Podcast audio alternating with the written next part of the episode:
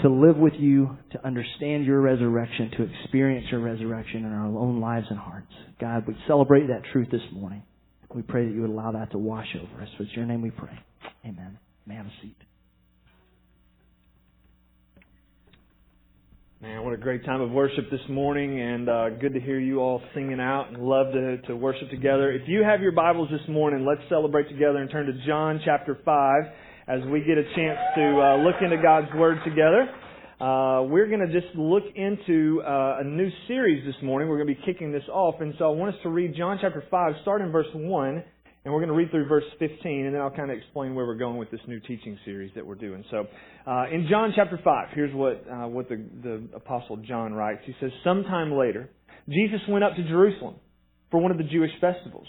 Now there is in Jerusalem, near the sheep gate, a pool, which in Aramaic is called Bethesda, and which is surrounded by five covered colonnades. Here a great number of disabled people used to lie the blind, the lame, the paralyzed. One who was there had been an invalid for 38 years.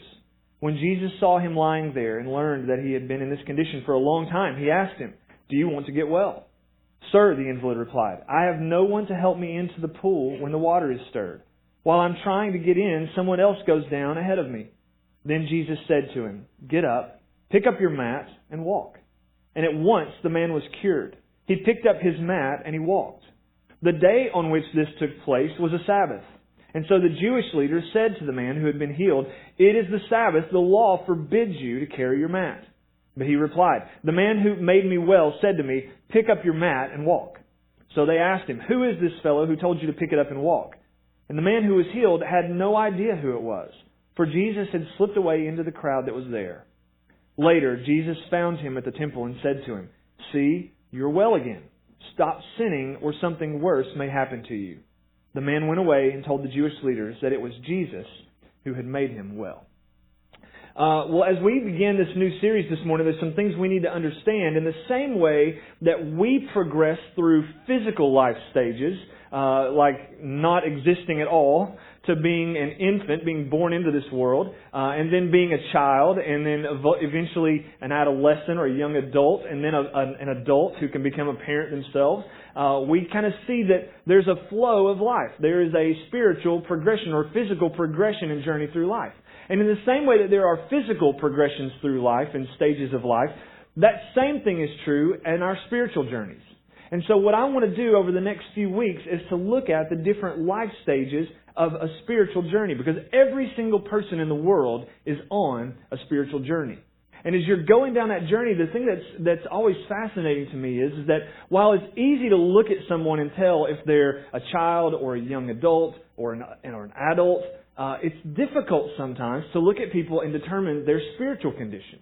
And a lot of people, even those who have been Christians for a long time, may not know and understand where they are on their spiritual journey. It may be that you would uh, kind of question this morning, okay, I'm, I'm an adult, I'm in a 37 year old body, but am I, am I really still a child in my spiritual understanding, my spiritual development?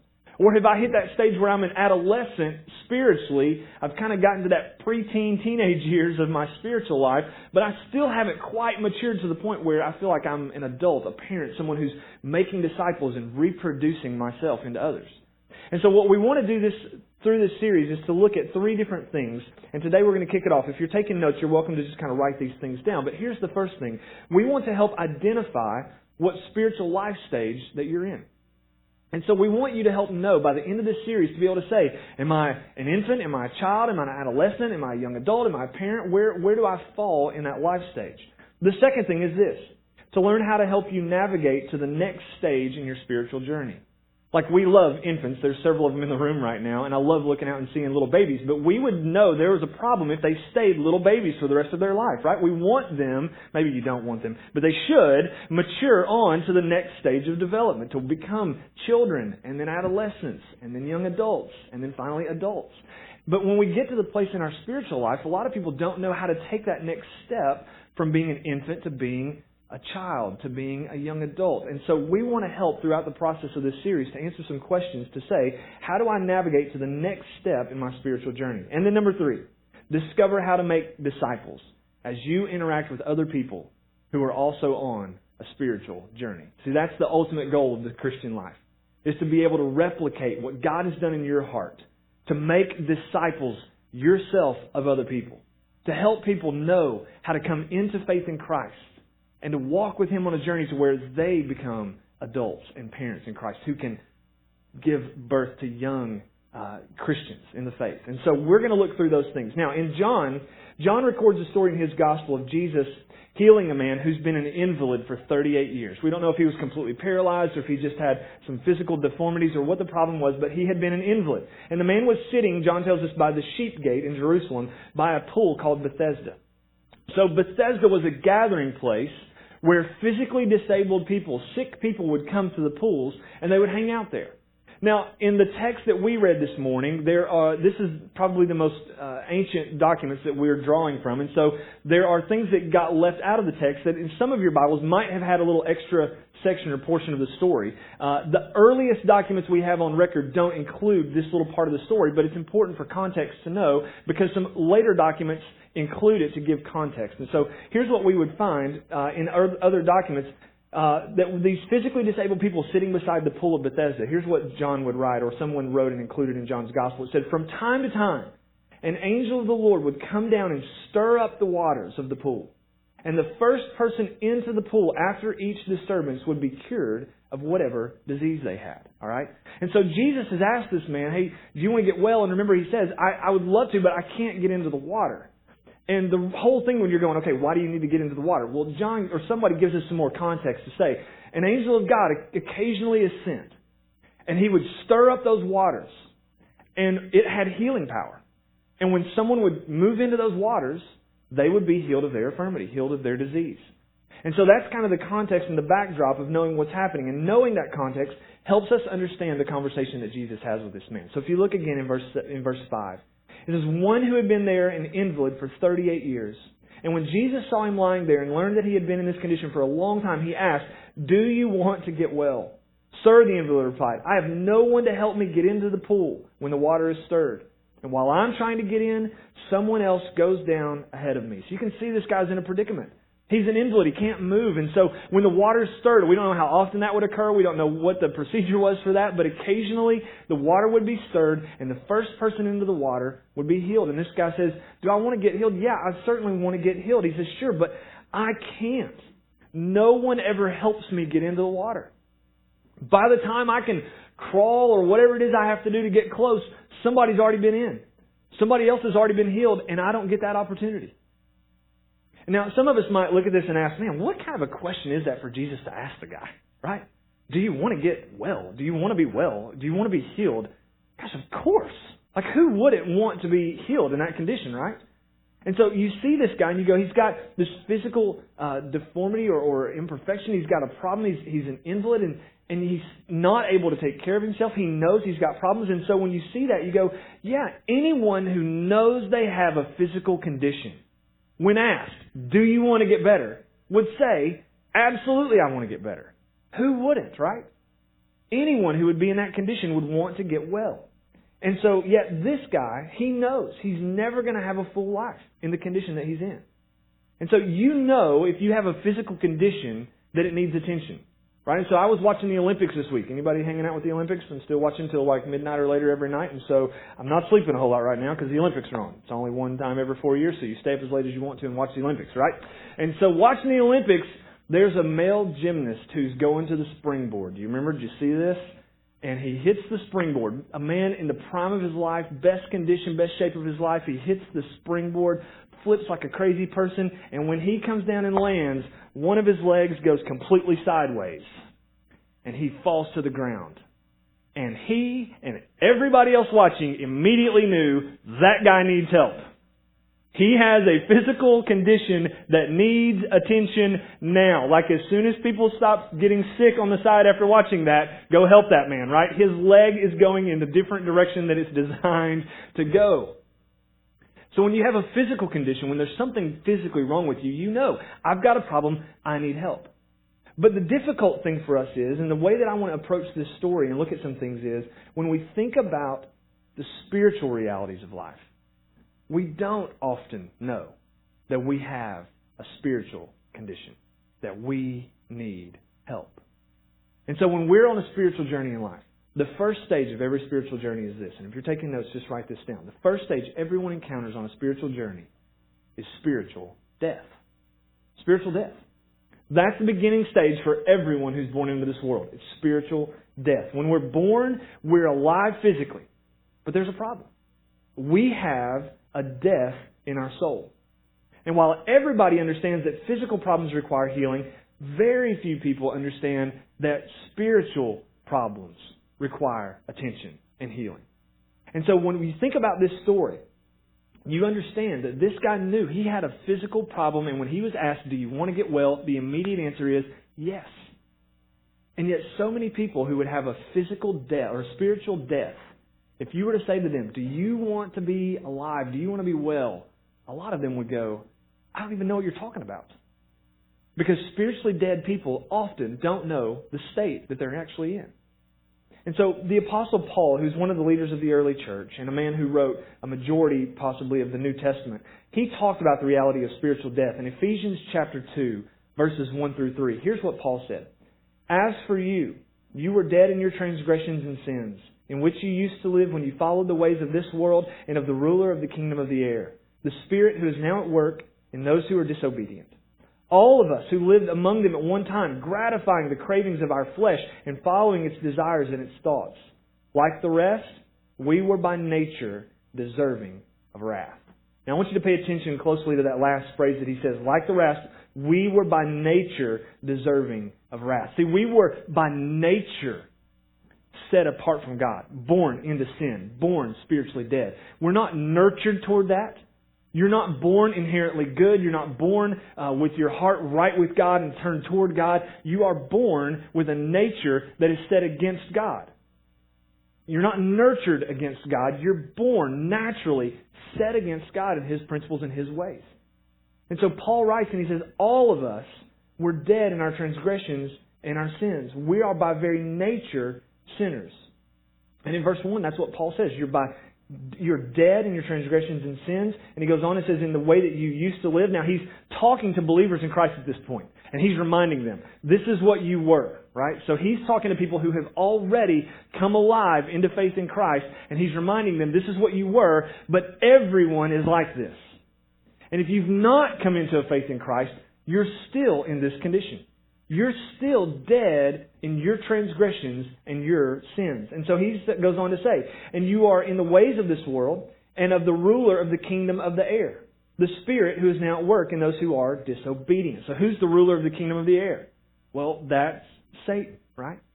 And so when Paul writes and he says, You were dead in your transgressions and sin, you were set against God by very nature, and you've been a part of the ways of this world, not of the ways of God's kingdom, and because you've been a part of the ways of this world, you are a follower of the kingdom of the spirit of air, the, the kingdom of Satan himself.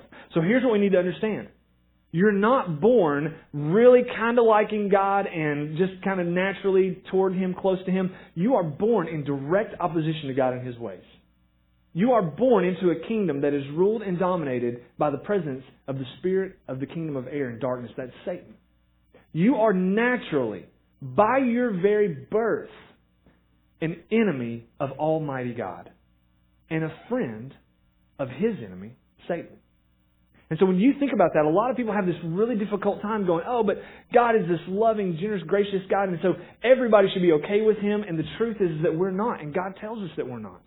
We're born set apart from Him, away from Him, in animosity to Him, set completely against Him and His ways. And Paul says we are disobedient in the way that we live. So when we're born, we have a sin nature. We're all sin sick. But unlike the invalid, who could look at his physical problems and say, Do I have a problem? Yes, I do. Do I need help? Yes, I do. A lot of people in our world could not look at themselves and think, I've got a problem. I need help spiritually. That I'm alive on the outside, but I'm dead on the inside. And a lot of people can't make that distinction. And so a lot of people, in fact, they may look at their life and think, you know what, I've got it really good. I've got a great life. I've got a great family. I've got a great job. Things are going well for me. What more could I possibly need? And the whole time, what they don't understand is that while there is an external life, there's an internal death. Maybe that's where you would find yourself. maybe you can think back to that stage of your life and say, I remember what it was like to be externally alive but internally dead and not even know it, not even be aware of my need. And so that's where we see this. And in fact, let's look back at the story because I think that's where the invalid might have known, hey, I've got an outward problem, but now that I've been healed, man, life's great. And so I want us to go back and look at what happens when Jesus sees this man again. He's got a completely healthy, transformed body. Everything's good again now, right? He's ready to go. Life is his playground. He's got a brand new, healthy body. What else could he possibly need? I think Jesus knew that that could be his mentality, so he searches him back out. So look back at John chapter 5, start in verse 14. Later, Jesus found him at the temple and he said to him, See, you're well again. Stop sinning, or something worse may happen to you. And the man went away and told the Jewish leaders that it was Jesus who had made him well. Now, here's what Jesus knew. Just because things look good on the outside doesn't mean things are good on the inside. Just because you have it externally together doesn't mean that internally you aren't a wreck. Just because life looks like it's your playground doesn't mean that you're not on a highway straight to hell. And so we need to be aware of this, and Jesus is aware of this, and he goes back to the man and he says, Look, you think you've got everything together now, your body's physically fine, but you've got a bigger problem. Stop sinning, or something worse may happen. You're like, oh my gosh, what's worse than being an invalid for 38 years? What's worse than not being able to take care of yourself? What's, what's worse than having a broken body? And Jesus goes, if you don't stop sinning, something worse is going to happen. What's worse? Jesus knows that as long as the condition of our body is externally fine, but our soul is internally dead, the worse is that when we die physically, and while we're dead spiritually, we'll be separated from God for all of eternity. That we will be separated from Him in a place that the Bible says is a literal place of, of eternal suffering and torment called hell. And so Jesus goes to the man and says, You've got your body back, but you need to get things in your soul right. You need to make sure you leave a life of sin. That you don't gratify the cravings of your sinful nature. Leave that life behind and turn to a life following after the heart of God. Stop sinning. Something worse may happen. And so Jesus warns all of us. You may have it all together externally, but internally there's a problem you still need to deal with. Internally there's a death that you may not even be aware of that He wants to help us understand today. So if you're kind of in the room and you're thinking this morning, oh my gosh, I think He's talking to me today. I think that there is a good possibility that when He talks about spiritual death, that's me. You're starting to wake up, or maybe you've been awake to your spiritual reality, and you know that physically you're just fine, but spiritually you're in trouble. Something in your spirit right now is telling you that you need help. So, let me ask you this question. If you're spiritually dead, if you think right now, this may be me, I may be the one that's outside of relationship with Christ, here's the first question. How can you tell if this is your spiritual stage in life? How do you know? Because you can convince yourself, no, no, it's okay, I'm actually a pretty good person, I'm okay with God, things are good with me. How do you know? How do you know if you're spiritually dead? How do you know if there's something missing inside? And how can you tell if that's where you are? Let me give you two primary traits to characterize spiritually dead people. Primary traits that characterize spiritually dead people. Number one is this that you have an unbelief in Jesus. Spiritually dead people have an unbelief in Jesus. Not like, I don't believe Jesus ever lived, or that Jesus was a physical person on this planet, or maybe even that Jesus is the Son of God. You don't disbelieve in His existence, but you haven't placed your belief, your faith in Him to be the Savior and the King and the Lord of your life. You have an unbelief toward Jesus. The second thing that characterizes a spiritually dead person is rebelliousness toward God. You're rebellious toward God. Spiritually dead people have placed, uh, that have not placed their belief in Jesus as Lord and Savior of their lives are in rebellion to God. In John chapter 6, Jesus was asked another question. And he said, uh, a man came up to him and said, What must we do to do the works that God requires? Right? So this man comes up and says, Hey, I believe there are works in my heart or works in the world that I need to do to be made right with God. What are the things I need to do? And so many people find themselves there. If I live a good enough life, if I do enough right, if I get on the right track in life, if I do, do, do good things, great things, happy things, I'm going to be made right with God. What do I need to do to do the works that God requires? And Jesus answers the man back and he says this. The work of God is this. He's singular. The work, the one thing. The work of God is this. To believe in the one that he sent. Jesus says, You want to know what the works of God are? Well, the work of God is this. It's not even a work. It's not work at all. It's believe. It's faith. You put your faith in the one that God sent, and you will be made right with God. When you get to a point in your life where you'll say, I recognize that there is something in me that's dead, that I am a zombie walking around on this planet physically alive, internally dead. And I need somebody to help me. And the only way that I can get to come to life is if I place my belief, my faith in Jesus Christ, that He is the Son of God, that He came to this world to offer me forgiveness of my sins, and that I'll be made right with Him. To have unbelief in Jesus as your Savior is to live in rebelliousness toward God that you're living a rebellious life toward God.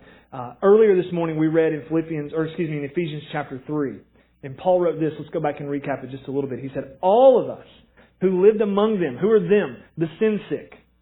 All of us who lived among sin sick, spiritually dead people. All of us lived among them at one time. Here's what sin sick people do. They gratify the cravings of their flesh and follow its desires and its thoughts. And like the rest, we were by nature deserving of wrath. See, when we think about rebellion toward God, rebellion toward God always works itself out in these things. Rebellion toward God always works itself out in gratifying the cravings of your flesh. Rebellion toward God always works itself out by following the desires of your heart, following your thoughts. He says, if you want to get back to a place where you come spiritually alive, you become a follower of Jesus Christ, it's that you place your hope, your belief, your faith in Jesus for the salvation of your life. And you start to, to get away from that rebellious attitude, the cravings of your heart, the thoughts of your mind. And you start to go after the cravings in the heart of God, the cravings and the, the, the passions of Jesus Christ. You line yourself up with the one true King. And because you do these things, you'll be spared from that last sentence says you won't have that nature anymore that's deserving of wrath. Instead, you'll be brought into the family of Christ. That you'll be given life like you've never known. Jesus said, I've come that they may have life and that they can have it to the full. See, the things that we do when, we, when we're spiritually dead, and when you start to recognize that you're spiritually dead, and you start to see there's something missing in me, here's what you're going to start to do naturally people would do this in our in our lostness. We start to try to plug those holes with all kinds of things. Love, work, money, drugs, alcohol, sex, whatever it is that you think this will complete me, this will make me feel good. When you're spiritually dead, and when you start looking at the world around you and going, the cravings of the flesh that I desire to fill up that hole, that void that only Jesus can fill, I'll seek out and pursue all kinds of other things. But the truth is, all of those things will leave you even more empty than when you started. And so Jesus knew this.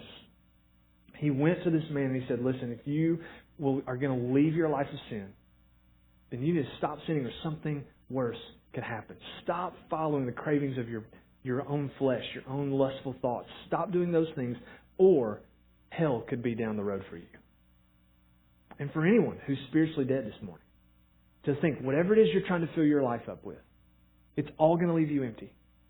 But Jesus, the one true God of the universe, the King of kings, the Savior of your life, the one who died in your place to give you redemption, to know Him, He can make you full. He can give you life that's above everything. So, what's the next step in the spiritual journey for you. If you're a person this morning that would say, I think you're talking to me, there's spiritual death inside of me. What's your next step to get through the spiritual journey of life? Well, the very first thing you have to do is you've got to repent of your sin.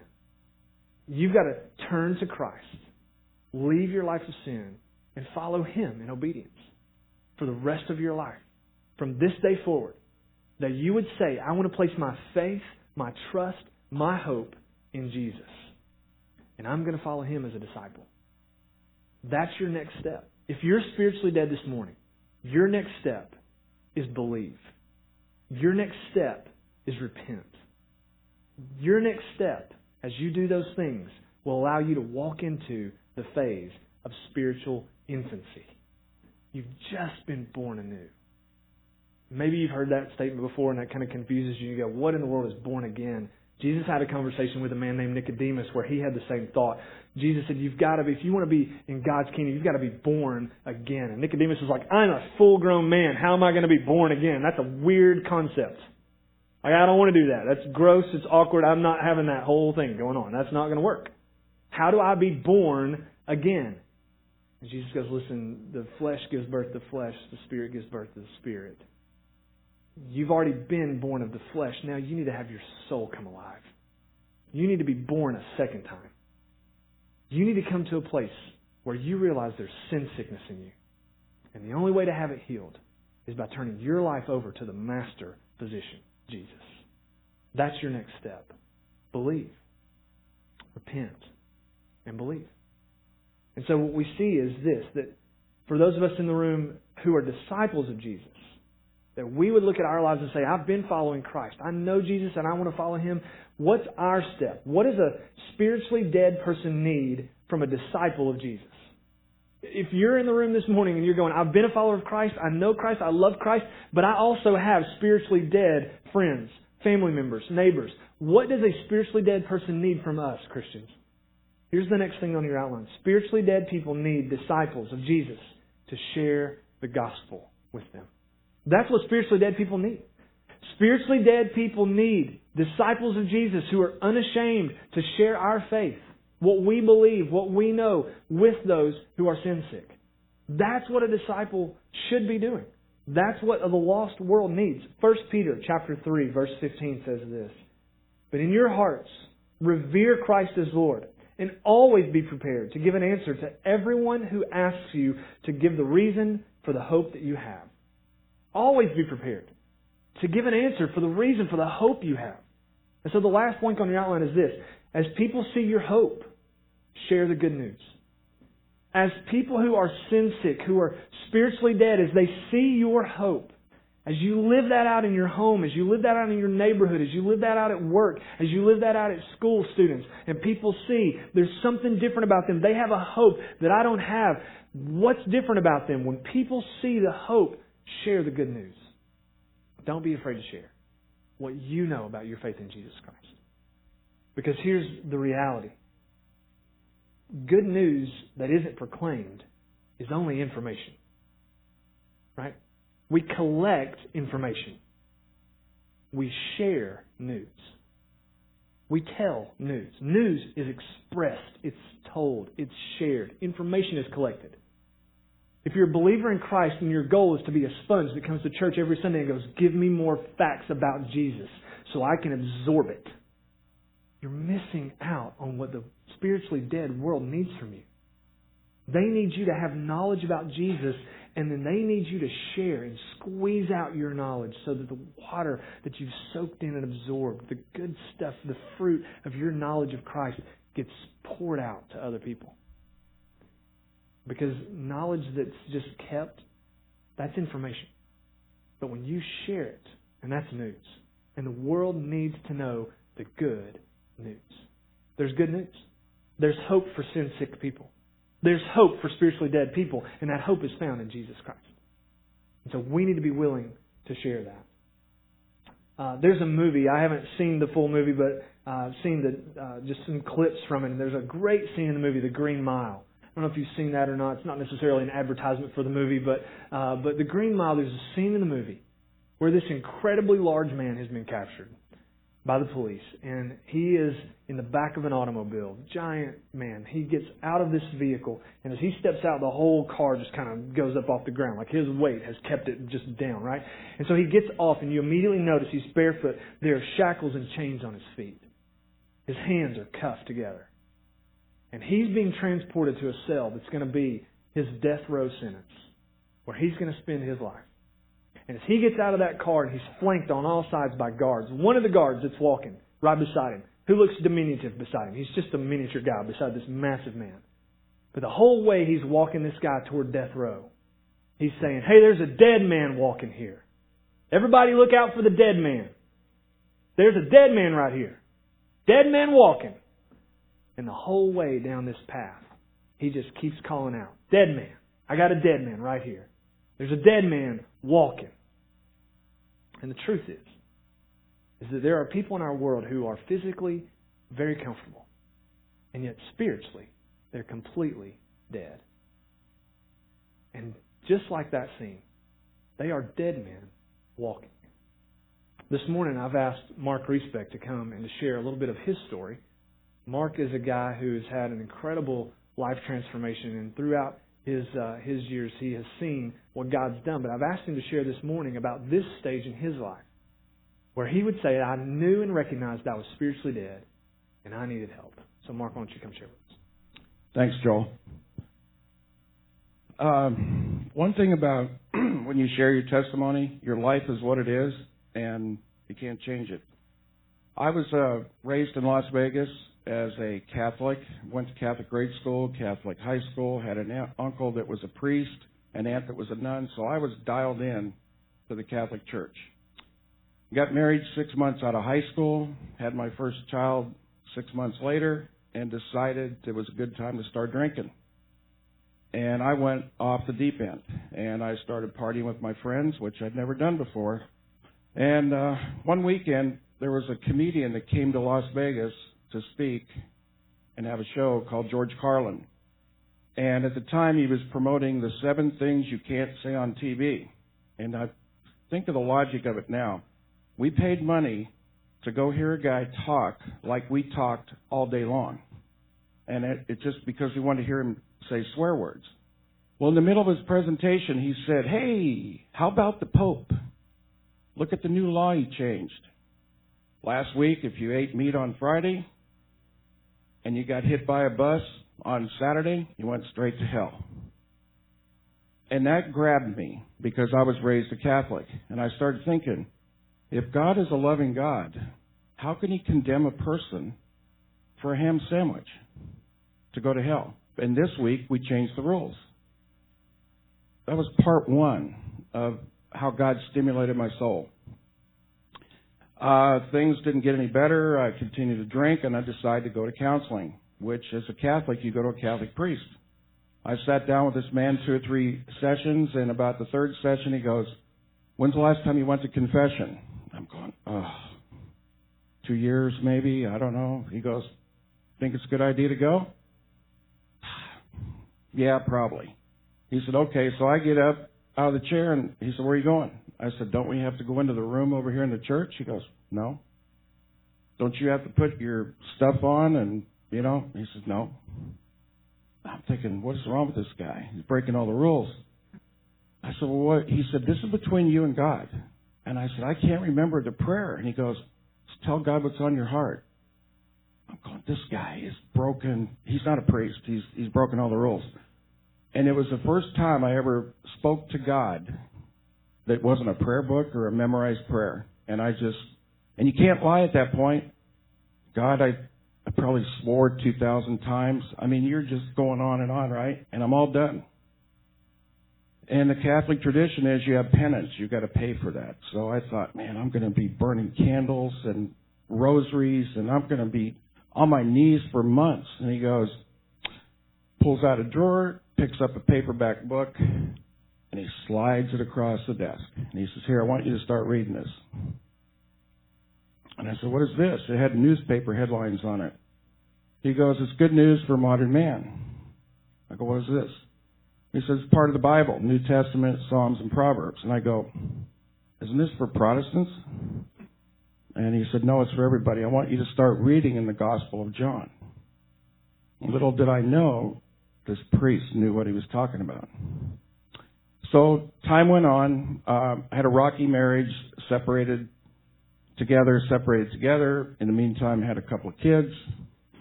Um, still no changes. My best buddy comes back. This was over about a two, three year period. My best buddy comes back from uh, college for a weekend, Fourth of July weekend. Jim, let's go out. We need to get out and bust up this town. We want to have tequila sunrises with the sunrise. And the first night didn't work out. The second night, something happened, couldn't work out. Third night, I said, Jim, if I have to drag you out of your, your dad's house, we're going. And he said, um, I got to tell you something.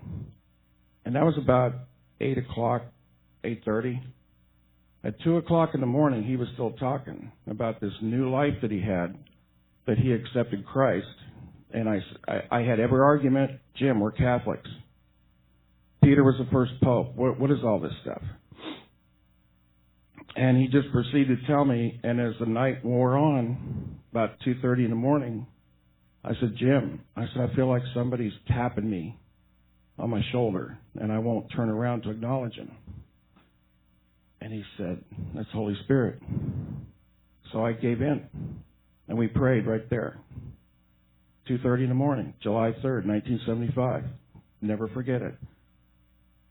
That was where my dead man stopped walking. And that's where I found new life.